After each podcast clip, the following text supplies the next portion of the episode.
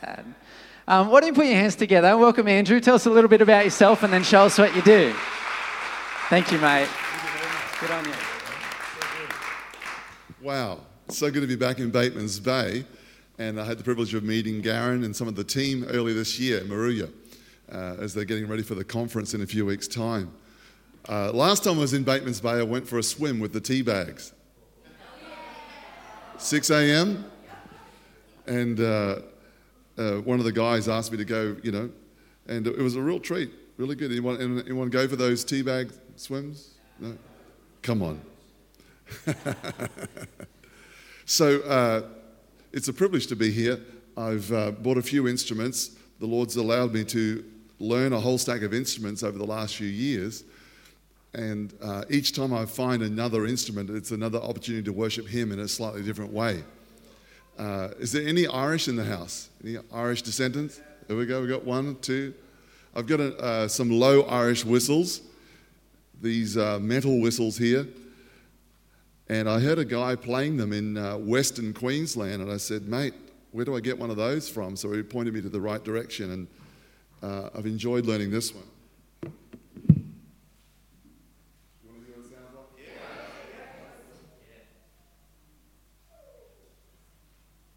you play it with straight fingers versus your fingertips. And it's the pads of your fingers that cover the holes. It's a little bit odd, but.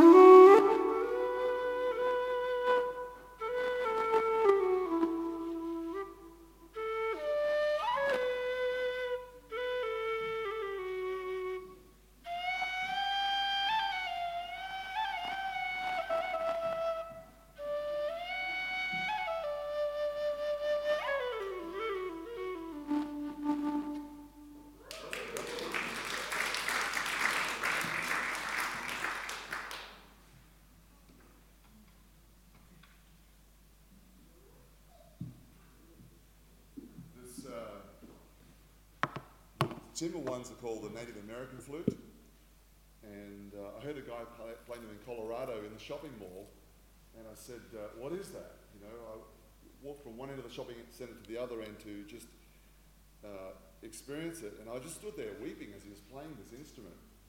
And uh, when he finished, I said, uh, "Where can I get one from?" He said, "Well, I sell them." And I said, "How will I learn to play?" He said, "I give lessons." And found out he plays at the local Assembly of God church in Denver, Colorado. Uh, and it has its own uniqueness.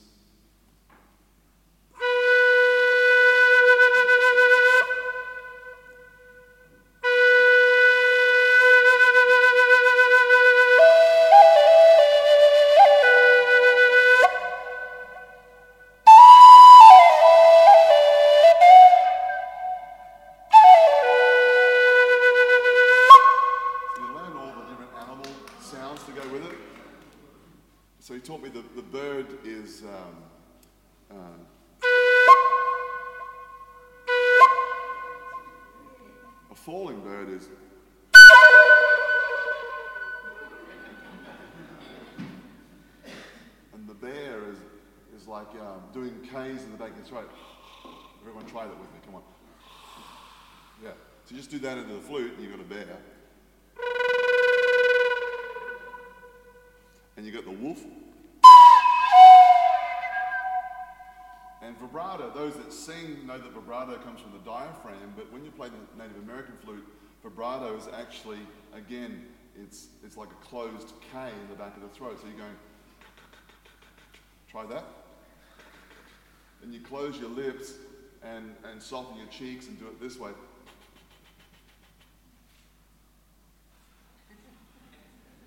You look really funny when you do that. But the sound effect is quite cool.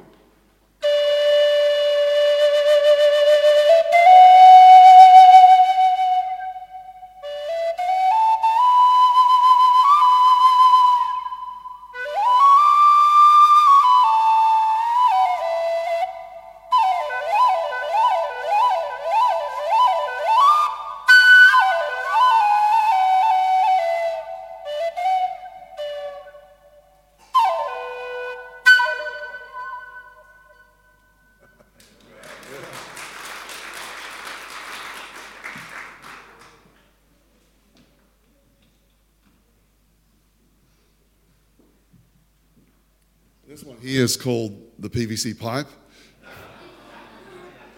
And it's actually called shakuhachi. Everyone say shakuhachi. It's like we're going to speak in tongues. Can you tell me what country that might be from? Japan.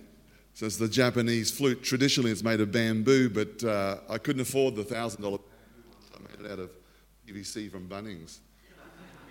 Uh, this is this is the hardest instrument I've tried to learn yet. Of the 23, this is the most difficult.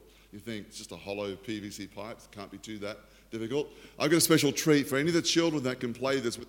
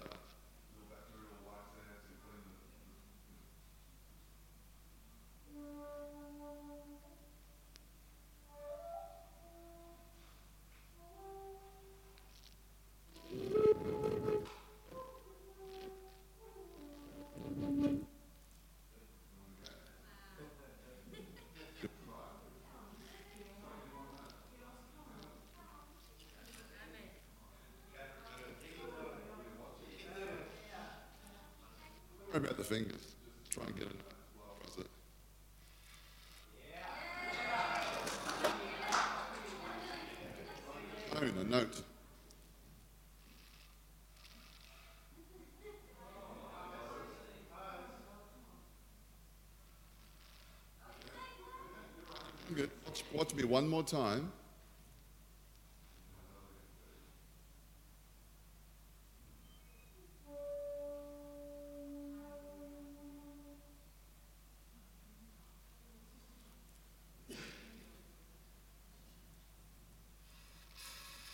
So close. Right. So we get some more opportunity after the service for the kids to try it out. We'll wipe them down so they're nice and clean for them to play. My favorite instrument is the is the ability to trip over the cables. Um, yeah, the harp. Uh, it's I'm I'm just blown away. Like we get to play this on Earth, you know, like um, so this is an acoustic harp. You can you can hear it from there, and uh, so we've added some electronics into it to bring it into a modern day application, so you can actually hear it uh, when it's played in church with the band as well. And uh, let me just plug. It works when you plug it in. Hello.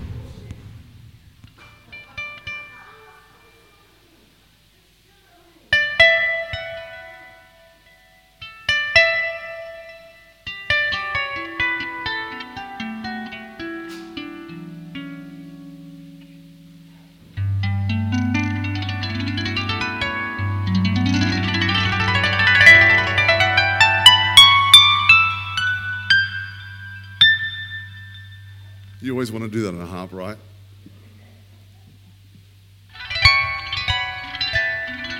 The good thing about the harp is that the way it's tuned, there's no wrong notes. So I can play three fingers in either hand, six, six fingers. They all sound good.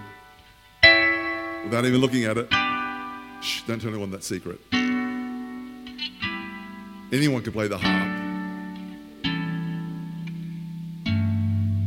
And so the, the fun part of the journey has been learning to uh, put some electronics and modern application with it. So here's a delay pedal which repeats the notes, makes it sound like you're playing more. Yeah.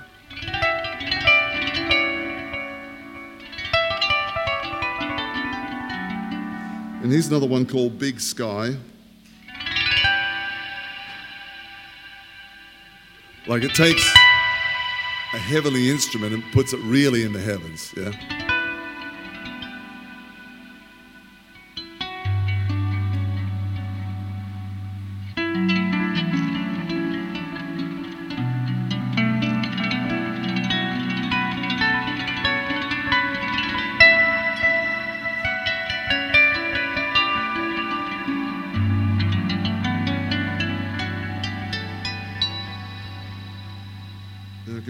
Backwards.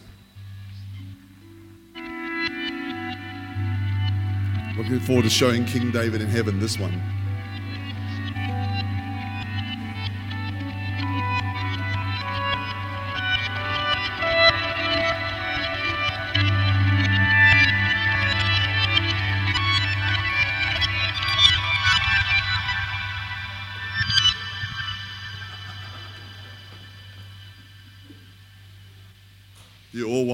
Right? and then, then we can record it. it. It records like four bars and then plays it back to you, and you put another layer on top of that. It's called a looper. Everyone say looper.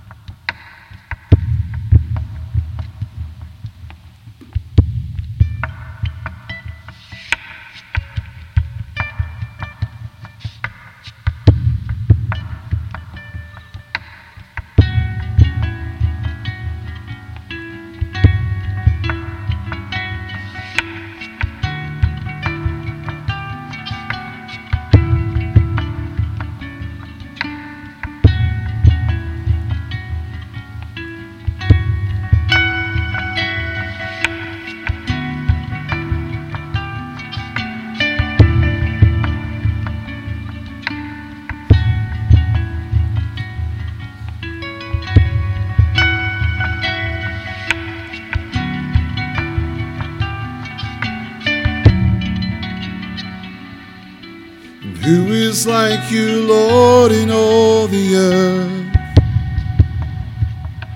Matchless love and beauty, endless worth. Nothing in this world will satisfy. Jesus, you're the cup that won't run dry. Your presence is heaven to me.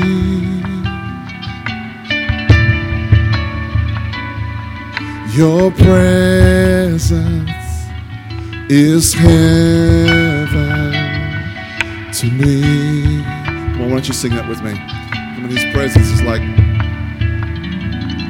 your presence is heaven to me. Love your presence, Lord.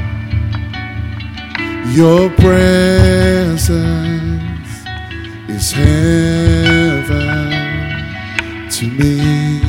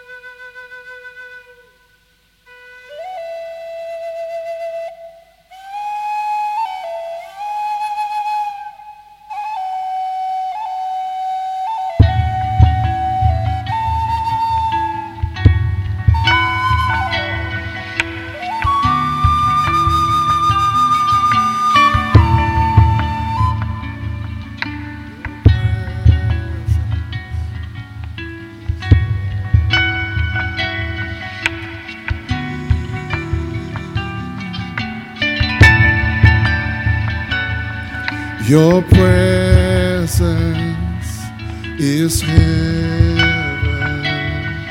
to me.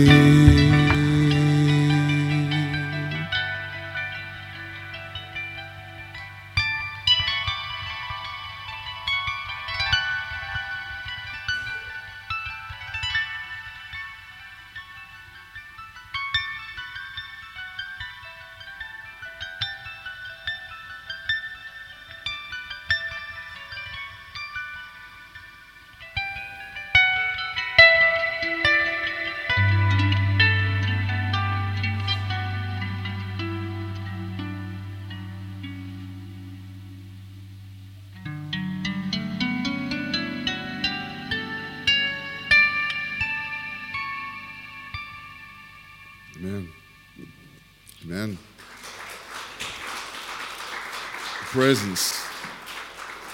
His presence.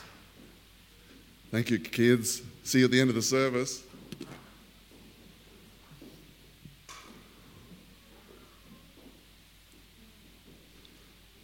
Bring a greeting from my wife, Desma. We've just, uh, just this, um, well, actually, no, next month we're celebrating 34 years wonderful marriage, and uh, she's just doing really well. Um, we've been uh, doing up this old house on the Central Coast, and last year I was actually away for our anniversary. We'll be home this year. Um, arranged with one of the pastors to pick up some rocking chairs and put them on the front veranda on the, an anniversary date, and here they are. With, when you're over 50, you're allowed to have rocking chairs, right? Yeah. Uh, so we have five children, six grandchildren, two dogs, and uh, the family keeps growing. We've still got another three children to marry off, and it's um, thank God for family. God's really into families, and don't take your family for granted. And our kids are all around the world. Melody, with the blonde hair in the middle and the front, and her husband Dave are in um, Bali, and with three of the grandkids there. And uh, Jordan with the beard, and his wife Paula live in Norway. Uh, Bree in the back on the left is uh, a lecturer at Hillsong College in Sydney. And then Ashley and Stephen, our redheads, we adopted them when they were 11 and 9 years of age into our family uh, in Sydney as well. So thank God for family. Little Andy on the left, she's named after me, uh, of course. And uh, Levi on the right, he's a little bit older now, um, but uh, his dad speaks Australian English, my son Jordan, and then Paula is Polish. Her family is from Poland but live in Norway. So Levi doesn't quite know what to speak.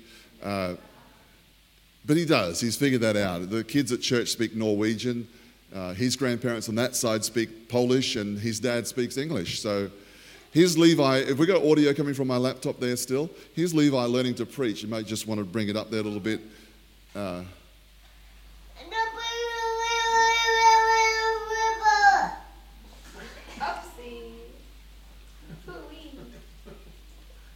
Bless you. You're a barbarian. Amen. you got that bit. You got the English bit on the end, right? He just he just goes on. Come on, Levi, that's enough. Um, someone was trying to pay me a compliment. They said, Your grandson, I enjoyed you. He's preaching more than yours. Thank you very much. Uh, um, it's, been a, it's been an amazing journey, but there's some valleys you go through, right? Uh, about 13 years ago, Desma was diagnosed with clinical depression, and uh, we didn't really know what that meant. Uh, like, what does that mean, you know? And uh, the doctor prescribed her some antidepressants. She said, I'm not going to take them. And, and then things got worse. And six months later, he said, Have you started taking those tablets? No, no, no, we don't, we don't think we need to take those. He said, You need to take those. Uh, difficult times, you know, to have uh, your wife curled up in the corner in a dark room, crying, weeping, wanting to take her life. When a, when a husband loves her and five children and grandchildren love her dearly. Um, and for 10 years, she was on antidepressants. And then three years ago, we met a holistic integrative doctor on the Central Coast, which was able to help her. A great man of God. And uh, just put her on the right path nutritionally. And I want to say, she, you look at her now, her skin, her hair, her, her eyes, her nails. She's, I'm married to a new woman. It's like something has happened. Uh, she has come alive. There's, there's a difference in her persona. and I want to say there's hope. There is hope. Uh, I've done quite a bit of research on it. This is not, I'm not going to even share on this this morning, uh, but I've got a, a resource down the back. Um, there, there are 10 proven ways to overcome depression. And uh, there was 55,000 people surveyed in a questionnaire asking them questions like, do you suffer mood swings? 63% said yes. Um, do you suffer from de- depression? 48% said yes. Do you realize that half of our society in Australia suffer from depression? And that's not fair. I don't know how that makes you feel. It makes me upset. After living through that experience with Desma and then seeing her come out the other side of it, I, I get upset. So I've done quite a number, quite a bit of research and found there are ways to overcome depression. And uh, we've got a resource there at the table with some set of notes with recommendations. If you know someone in your family or, or you suffer with that yourself, it's not your fault. It's circumstances and body and health and spiritual. It can be a whole swag of things put together. Um, but I want to see people set free, and I want to see the church with the answers. We should be the ones that have the answers for the rest of the world. Say, hey, this is what you can do. Um, so these are not just good ideas, these are proven ways. And I'd say of the 10 that we uh, teach on, Desma does seven or eight of those things. And, uh, but you know, some people you know might be able to just change one of those things. So, Thank you, Jesus. This morning I want to speak about godly conversations. And I'm just waiting for this to load so I can see it. No. I might, uh, I might need some help. down the list on that playlist is a. Um, there we go, got it. It's finally connected. Computers are great when they work, aren't they? Proverbs chapter 25, verse 11 says, A word fitly spoken is like apples of gold in settings of silver. It's a good word. A word fitly spoken is like apples of gold in settings of silver, godly conversations. So I'm going to move quickly through this, but just be reminded of what the Word of God says today. Number one, conversations that build up. You can have conversations today that pull down or conversations that build up. It's your choice. We will have conversations today. That's speaking to all of us, right? Make a choice right at that moment whether it's going to be a conversation that builds someone up or tears them down. Ephesians 4:29 says it really clearly, "Let no corrupt word proceed out of your mouth, but what is good for necessary edification, that it may impart grace to the hearers." Can I say that godly conversations, conversations that are pleasing to God, is actually more about the hearer than the speaker? We make conversations oftentimes more about what we need to say. I need to get this off my chest. I need to express this to you. But is that good for the hearer? Listen to another translation. The NIV says it this way Do not let any unwholesome talk come out of your mouths, but only, everyone say only, only what is helpful for building others up according to what? Their needs, that it may benefit those who listen. Come on. I believe the Spirit of God is challenging us as the body of Christ to lift our conversation. Let's take it to another level that really is not just about us, but about the people who are hearing. Number two, conversations that produce life. You know, the Bible clearly says life and death is in the power of the tongue. Proverbs 18 is that reference. Proverbs 18 20. A man's stomach shall be satisfied from the fruit of his, his mouth, from the produce of his lips shall he be filled. Then the very next verse says, Death and life are in the power of the tongue, and those who love it will eat its fruit. Then the very next verse says, He who finds a wife finds a good thing. Like, figure I, I'm trying to figure out the context with this. He, he finds a wife, finds a good thing, obtains favor from the Lord. One minute he's talking about what you're eating, and you know there's a saying, we are what we eat. Well, the Bible also says, out of the abundance of the heart, the mouth speaks.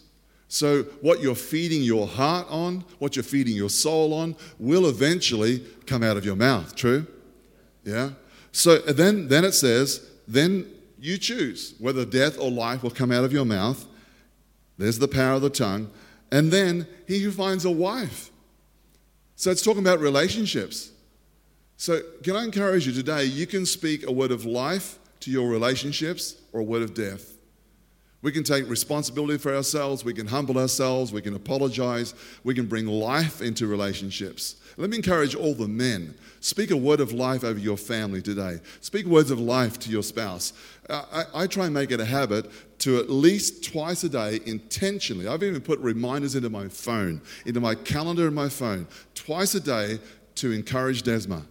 Wherever I am, if I'm away from the house or, or, away from her, I'll send her an encouraging text or I'll call her and speak a word of life to her. I want to tell you the difference that makes to your marriage, that, that culture of appreciation. Hey, honey, I just want to say this is what I appreciate about you. And I found after about five days, I was running out of things. I had to go back to the beginning of my mental list like, okay, you start to really think about what you love about a person. It changes your life. Number three. Oh, no, not number three yet. James 3, verse 9. With the tongue, we praise our Lord. I just enjoyed the worship this morning. Thank you. Like, you guys are great. I, that was fantastic. I've been smiling ever since I heard them started play early this morning and in through the worship service. Like, that is amazing. I just love it. I love it.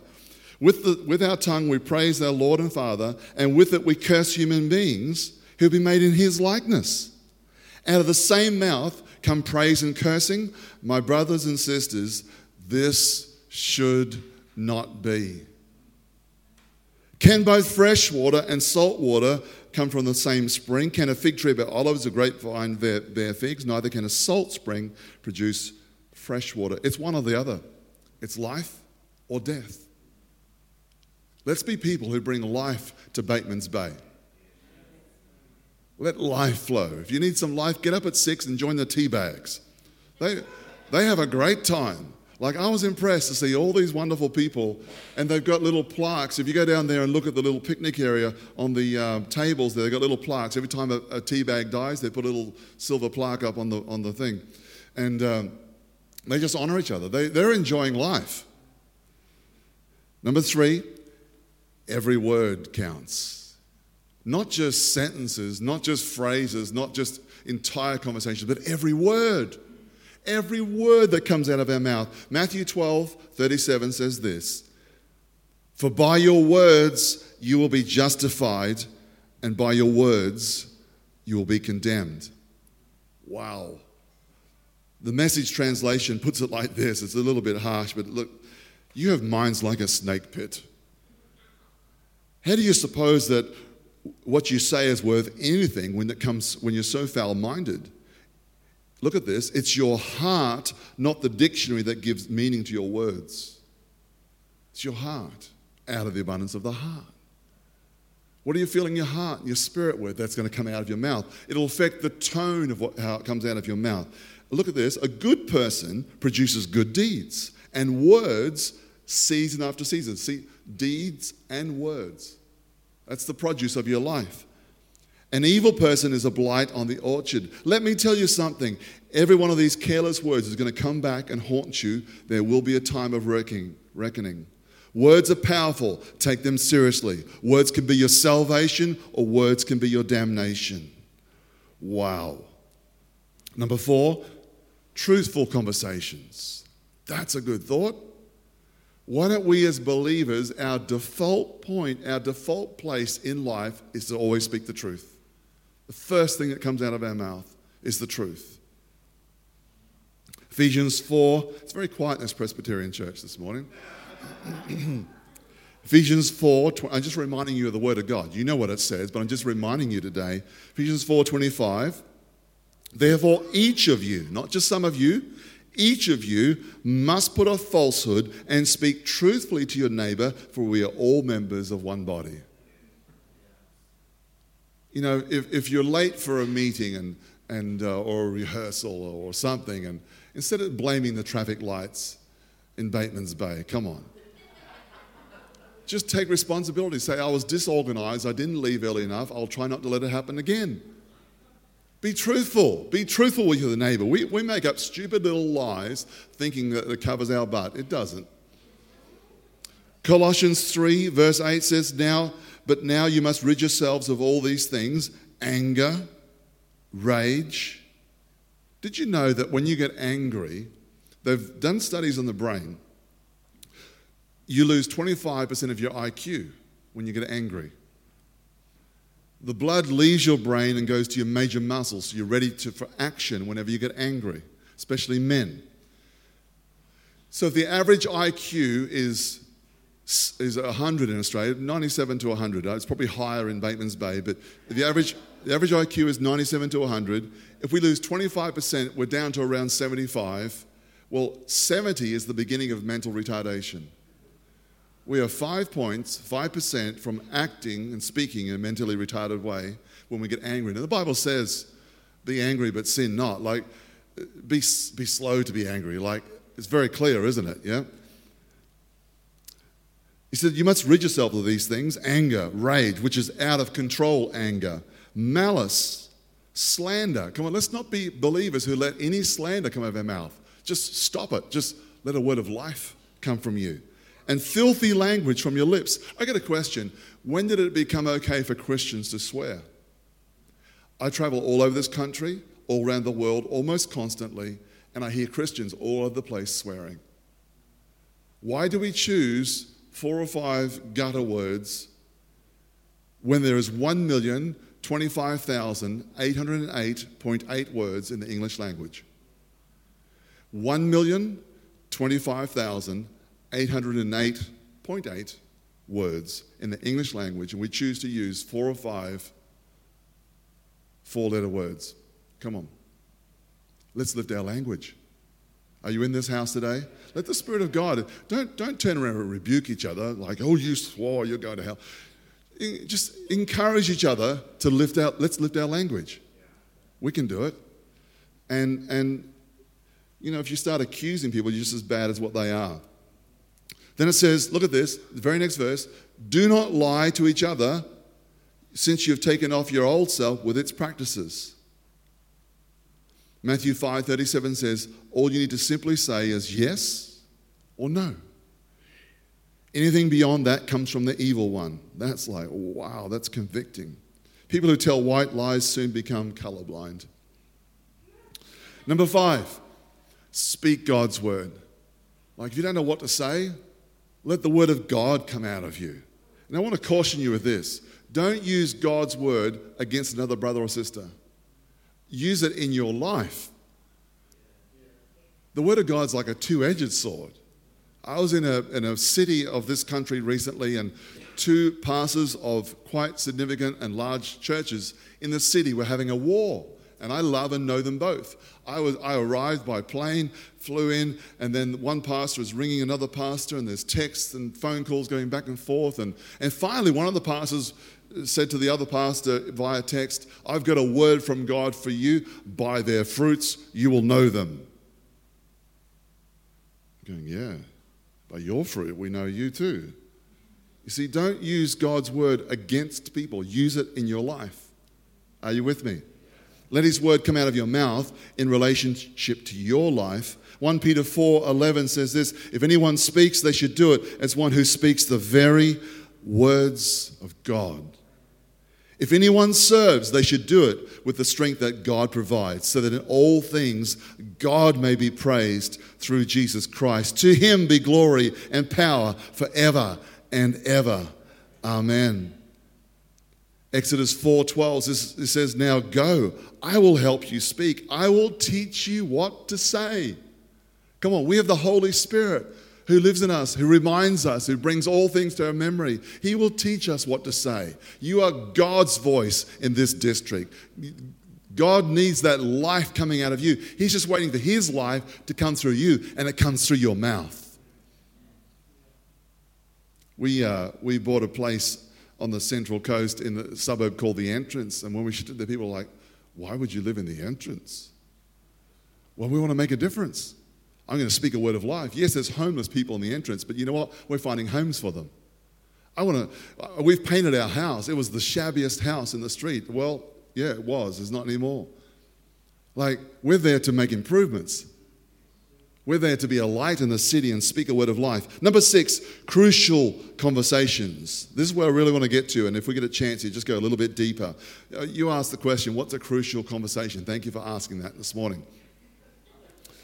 We, we, we want to have godly crucial conversations.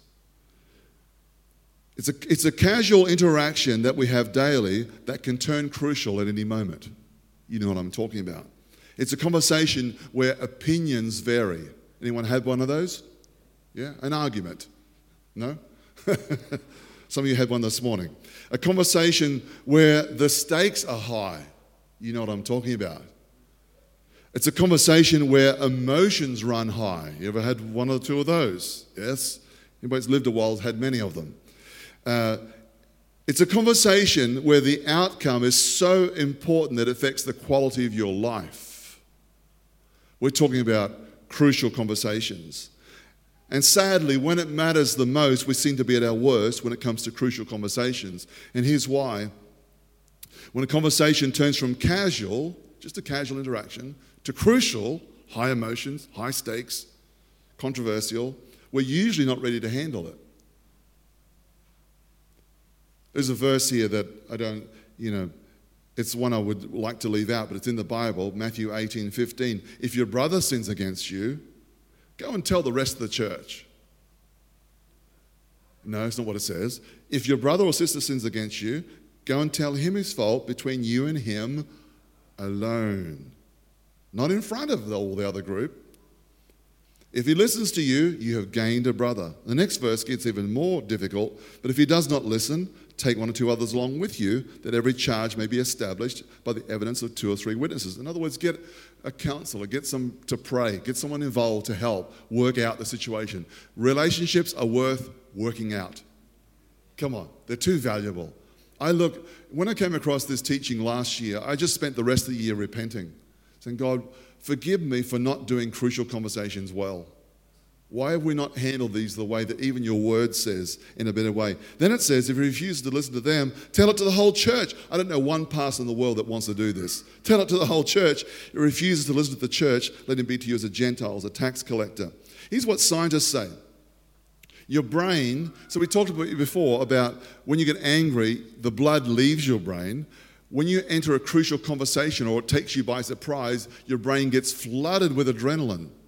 Now, guys, more than girls.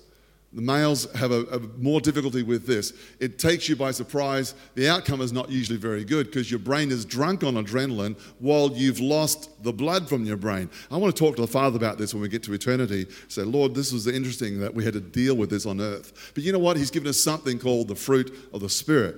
He's given us the joy of the Holy Ghost. He's given us peace. He's given us His Word. He's given us His character to live in us. Yeah? So, a crucial conversation is the ability to talk openly. Everyone say openly. Safely. Everyone say safely. And honestly, say that. Honestly. About high stakes, emotional, and controversial issues.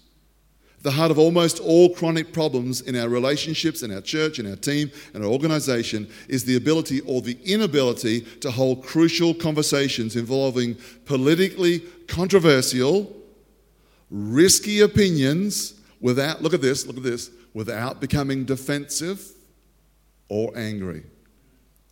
Is anyone in the house today? By the grace of God, we will do crucial conversations better without becoming defensive, without becoming angry. James chapter 1:19, like this is the answer right here. For everyone, not just some, everyone should be quick to listen.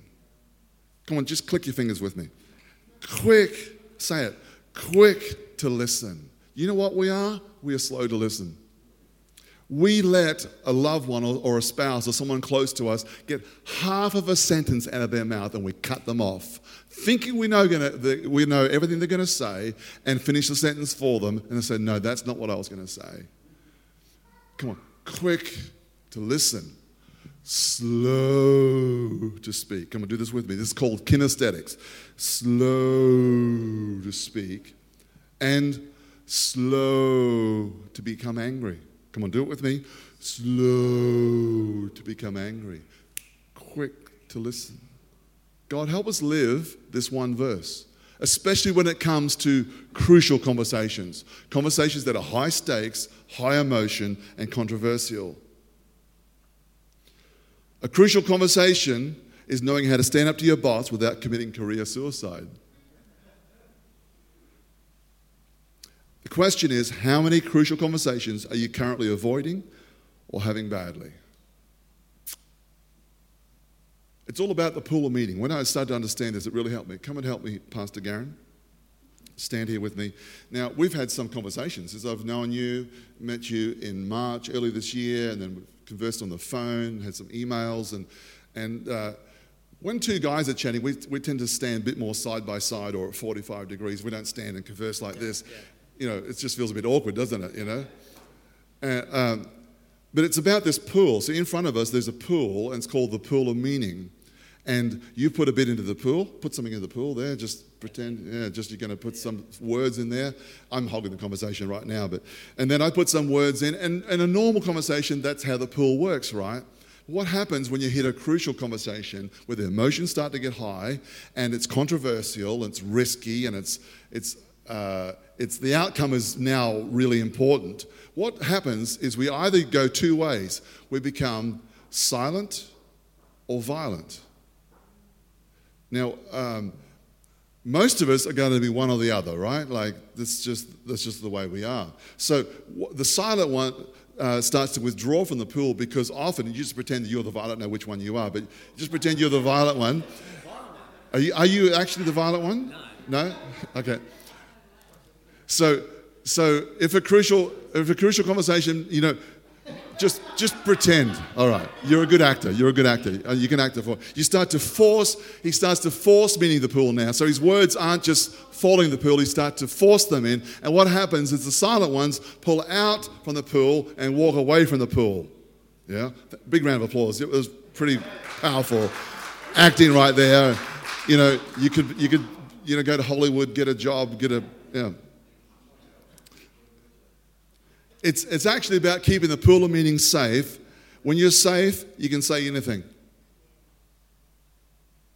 Christians, we can have godly, crucial conversations. Now, I gotta be, I gotta be vulnerable with you. I'm one of the silent ones. I thought, I thought, because we just quoted James 1:19, right? Slow to speak. I thought if I didn't speak, I can't say anything wrong, it's not going to hurt. But I discovered being a silent one is just as abusive as being a violent one when it comes to a crucial conversation. I found that for 33 years, I've abused my wife when it comes to crucial conversations by being silent. I apologize to her. In fact, I, I, I, started to implement this teaching into my life, and, and several months through last year, she's like, What are you doing? What are you doing? I, I said to her, This is what I'm doing staying in the conversation. Silent ones love to withdraw from the conversation, thinking that's holy. How many here are, are, willing to be that vulnerable and say with me, you're the silent type? Like when it comes to a crucial conversation, you'd, you'd go that way, yeah? Well, Okay, so do the kinesthetic with me. Stay in the conversation. And again, come on. Say it. Stay in the conversation. I know the violent ones want you to hit your face a bit harder, so once more. Stay in the conversation. If you will just stay in the conversation, you can work it out. You, you know what, silent ones? The, the, Pastor Garen, he was aggressive. He was, he was violent. Violent's a bit of an overstated word, but we'll just aggressive. It rhymes. Silent, violent, right? So being violent, uh, you can bring safety to that person who's actually being violent and keep the conversation going. Come on, silent ones. You can actually keep saying something to actually sort out that crucial conversation. So I got something for the silent ones here. Uh, this is a little bit exposing, but here we are. This is what we do. We purposefully withhold meaning from the pool of dialogue as a, as a means of avoiding potential problems. If I just keep my meaning out of it, the problem can't get worse. No, it doesn't solve the problem. That's not God's way. God's way is to stay in the conversation. It's masking, it's selectively understating. Like, no, honey, I don't always do that. I don't always leave my toenails on the floor after I've cut them. I usually pick them up. Hey, ladies, ladies, if, if your husband leaves his toenails on the floor, pick them up, put them into his clean undies, fold them, put them into the drawer. Next time he puts on those undies, he'll be like, teach him how not to do it. Anyway, we don't, my wife and I don't have that problem. It's, it's selectively understating or drawing our opinions. it's sugarcoating or vouching or talking about other issues. That's a form of being silent. Just change the subject. It's avoiding, steering completely away from sensitive subjects. We talk without addressing the real issues. See, that's not a godly conversation. We need to, as Christians, we need to grow up and learn how to address real issues in real conversations without becoming defensive or angry by the grace of God. It's withdrawing, it's pulling out of the conversation altogether. We either exit the conversation or even exit the room. Now, there, there are times where you can agree to pause the conversation. Are you with me? Come on, let's, let's we're going, going deeper here this morning. I don't know if you expected to hear this today. But you know what? When you learn something, what, at, at 53, I'm learning new things. They say you can't teach an old dog new tricks. Well, hang on. I'm not a dog, I'm a human. I can learn something new at 53. By the grace of God, I can learn how to stay in the conversation and work things out with my wife. You know what she said to me towards the end of last year? I was actually ministering overseas.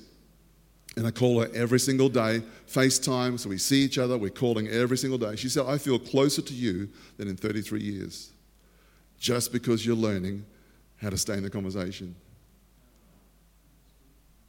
Your marriage can improve. Come on.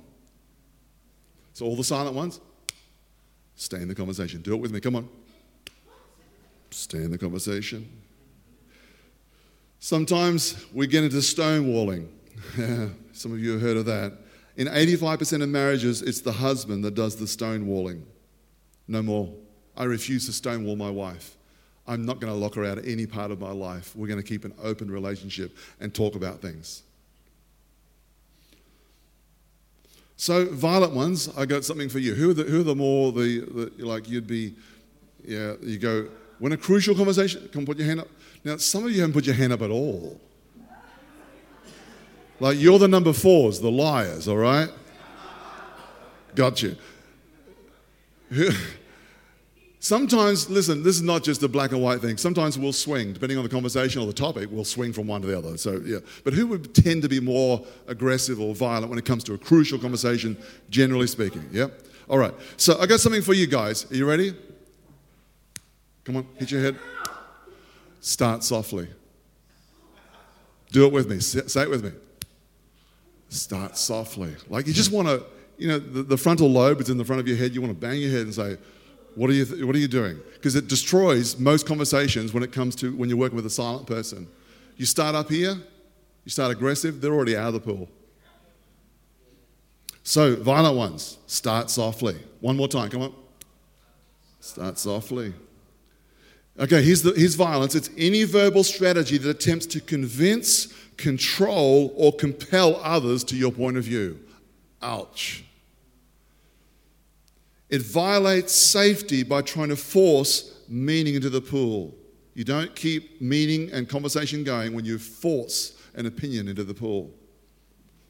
Its methods are name calling, monologuing, making threats. It manifests as controlling, labeling, attacking. Controlling is done by forcing your point of view or dominating the conversation. Anyone had one of those?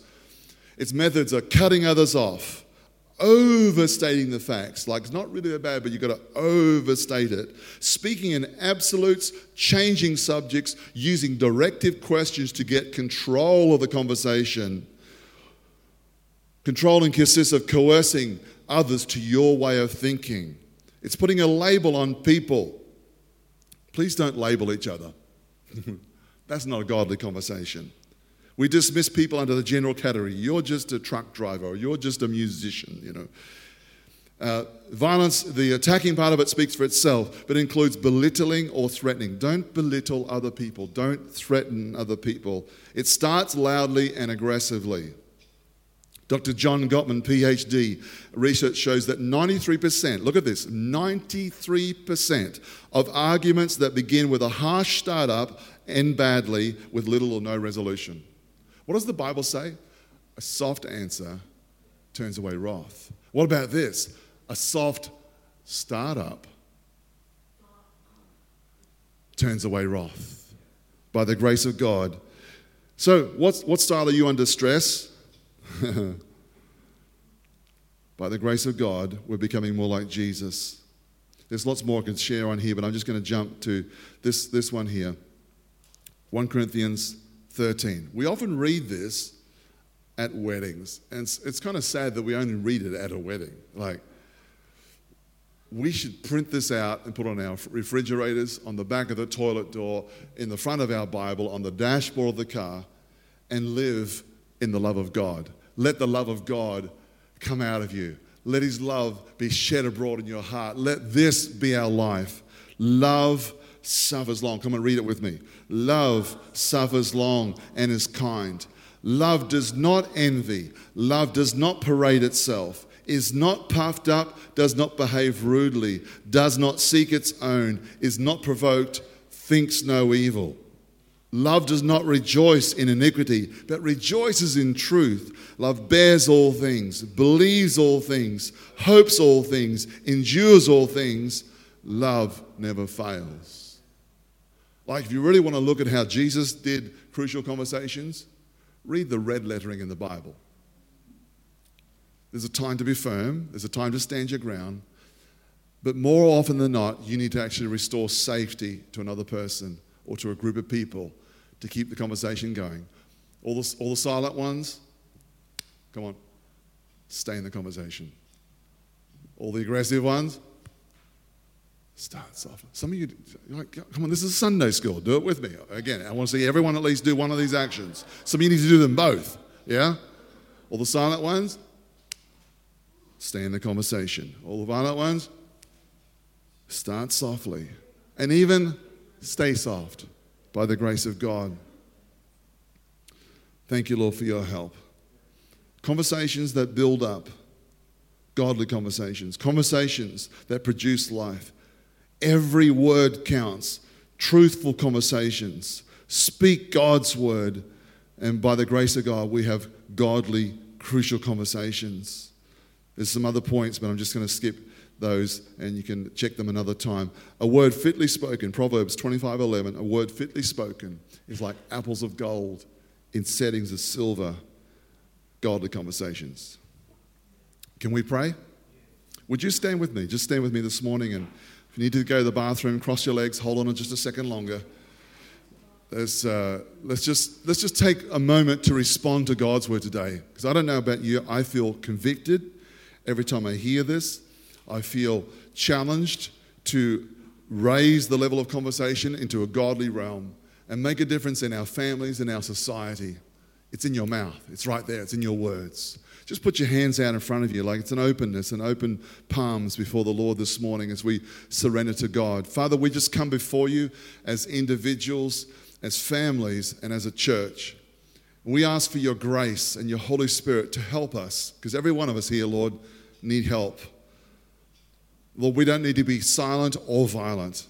We can be like you, Jesus, because Jesus, you live inside of us. The greater one lives in us. Greater is he that lives in us than he that lives in the world. Father, we thank you that we can live in a society and be a light.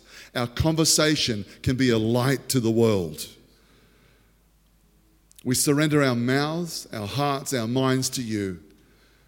Father, where, where adrenaline starts to flood our brains, Lord, that we'll begin to understand what that feels like. And Lord, I pray for the fruit of the Spirit to, ri- to rise above that natural instinct.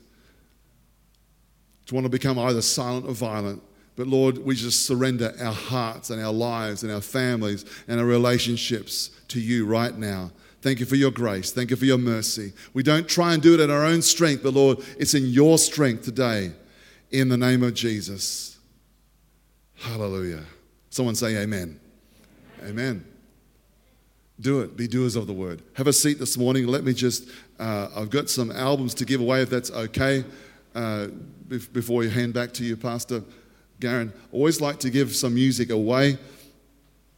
Music is uh, a big part of our life and our society, and, and uh, I've got, a, I, I enjoy a variety of styles. I, did, I classical music for seven years and uh, studied some jazz and then enjoy all the contemporary styles that are going on. I've got an album here for you. This is our latest album called Worship Encounter with some audio samples for you. Um, if you want an album to like put on first thing in the morning and wake up and, and you know, your drive to work and, and, and up tempo, this is the one for you. Who would like a free copy of this one this morning? Right down the back, bro. Come on, come and get it. In fact, you can come and help me hand some more out. You can be, you keep that one, put it in your back pocket. then, then we've got, uh, I've got an album here of the harp. It's, it's uh, 64 minutes of just beautiful harp worship and uh, with some vocal, with some singing on it. Uh, and this is $5. Like everyone can afford one of these. Like, come on, five bucks. Who would like a free, even free one today? Give that away to someone who would like a, you think they would enjoy the harp. The harp has really healing properties. And I tell you what, the amount of testimonies we get of people being restored, listen to the harp. Just like when David played before Saul, the same anointing is flowing through the harp. Um, I've got, uh, I've got an album here with the flute, the Native American flute, Highland Call. Great worship, you'll enjoy that. And I know that I know you ladies like a deal, like a special. If you buy two, you get you get one for free. So of all the CDs down there, buy any two, get a third one for free in the music CDs. Uh, there's we've got some more here. Smooth jazz. Everyone say smooth jazz. Uh, we got a sample here. Like good dinner music. Like who, who would like some really cool? Yeah, crank it up there. Yeah. You know what I'm talking about. Just.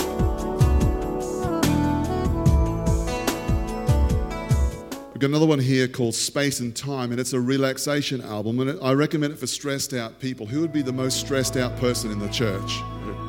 Yes? And, and happy about it too. Like, give, give it away to someone who you think can really benefit from a relaxation. I've got a, an album here called Piano Worship. Um, again, five bucks. Five, 70, 74 minutes of just beautiful piano, piano romance. Yeah, you need some more of that? Yeah. Yeah, yeah, yeah.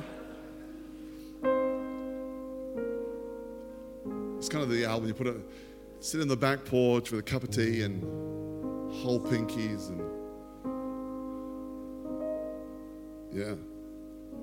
This, the sermon, the full version of the sermon this morning is available, Godly Conversations. If you know someone's not here today and you can pass it on to them, pick up a copy for them. And the other one I was talking about, 10 proven ways to overcome depression. It's actually part two of the sermon, Godly Mindsets and, and the, the Spirit of God working in our minds. Uh, that comes with a set of notes and recommendations for uh, uh, people. Is anyone here want to learn the piano? Like, this is a good decade to learn the piano. You want to learn the piano?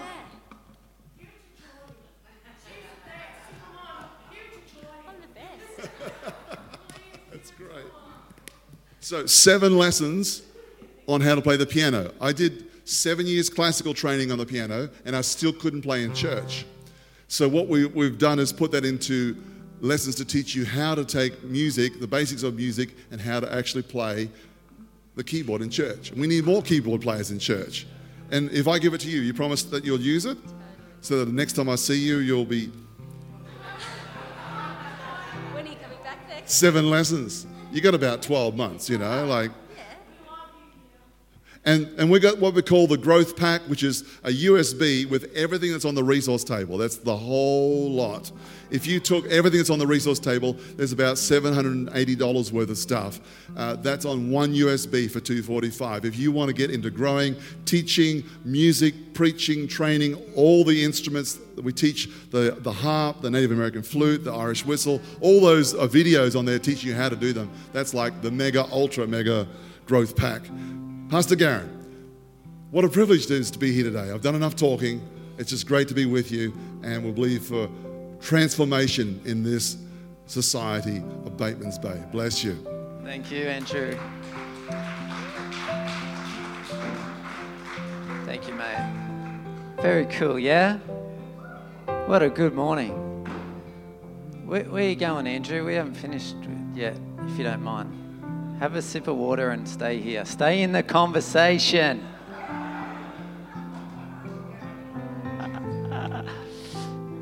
We're going to sing a song together. We're going to worship God one last time before we go and have a cup of coffee. It's to a song called "To My Knees." Uh, I'm going to invite Andrew. You might um, might um, play a flute in this. That'd be great. What key are we? We can give C, yeah. C. Oh, that's the exhaust fan. We just need to worship over the top of the exhaust fan. Why don't you stand to your feet this morning? Come on, switch off to that noise and just. Lord, we thank you. We thank you that you've been here with us this whole time. And even this morning on our way here, you've been preparing our hearts to meet with you.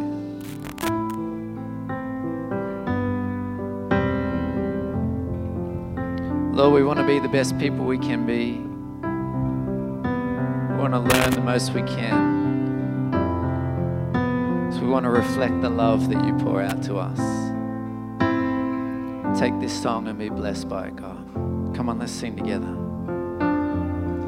In the Savior's love, I find joy beyond compare. Endless peace covers all around me. When you breathe in, you turn winter into spring. Grace dissolves every fear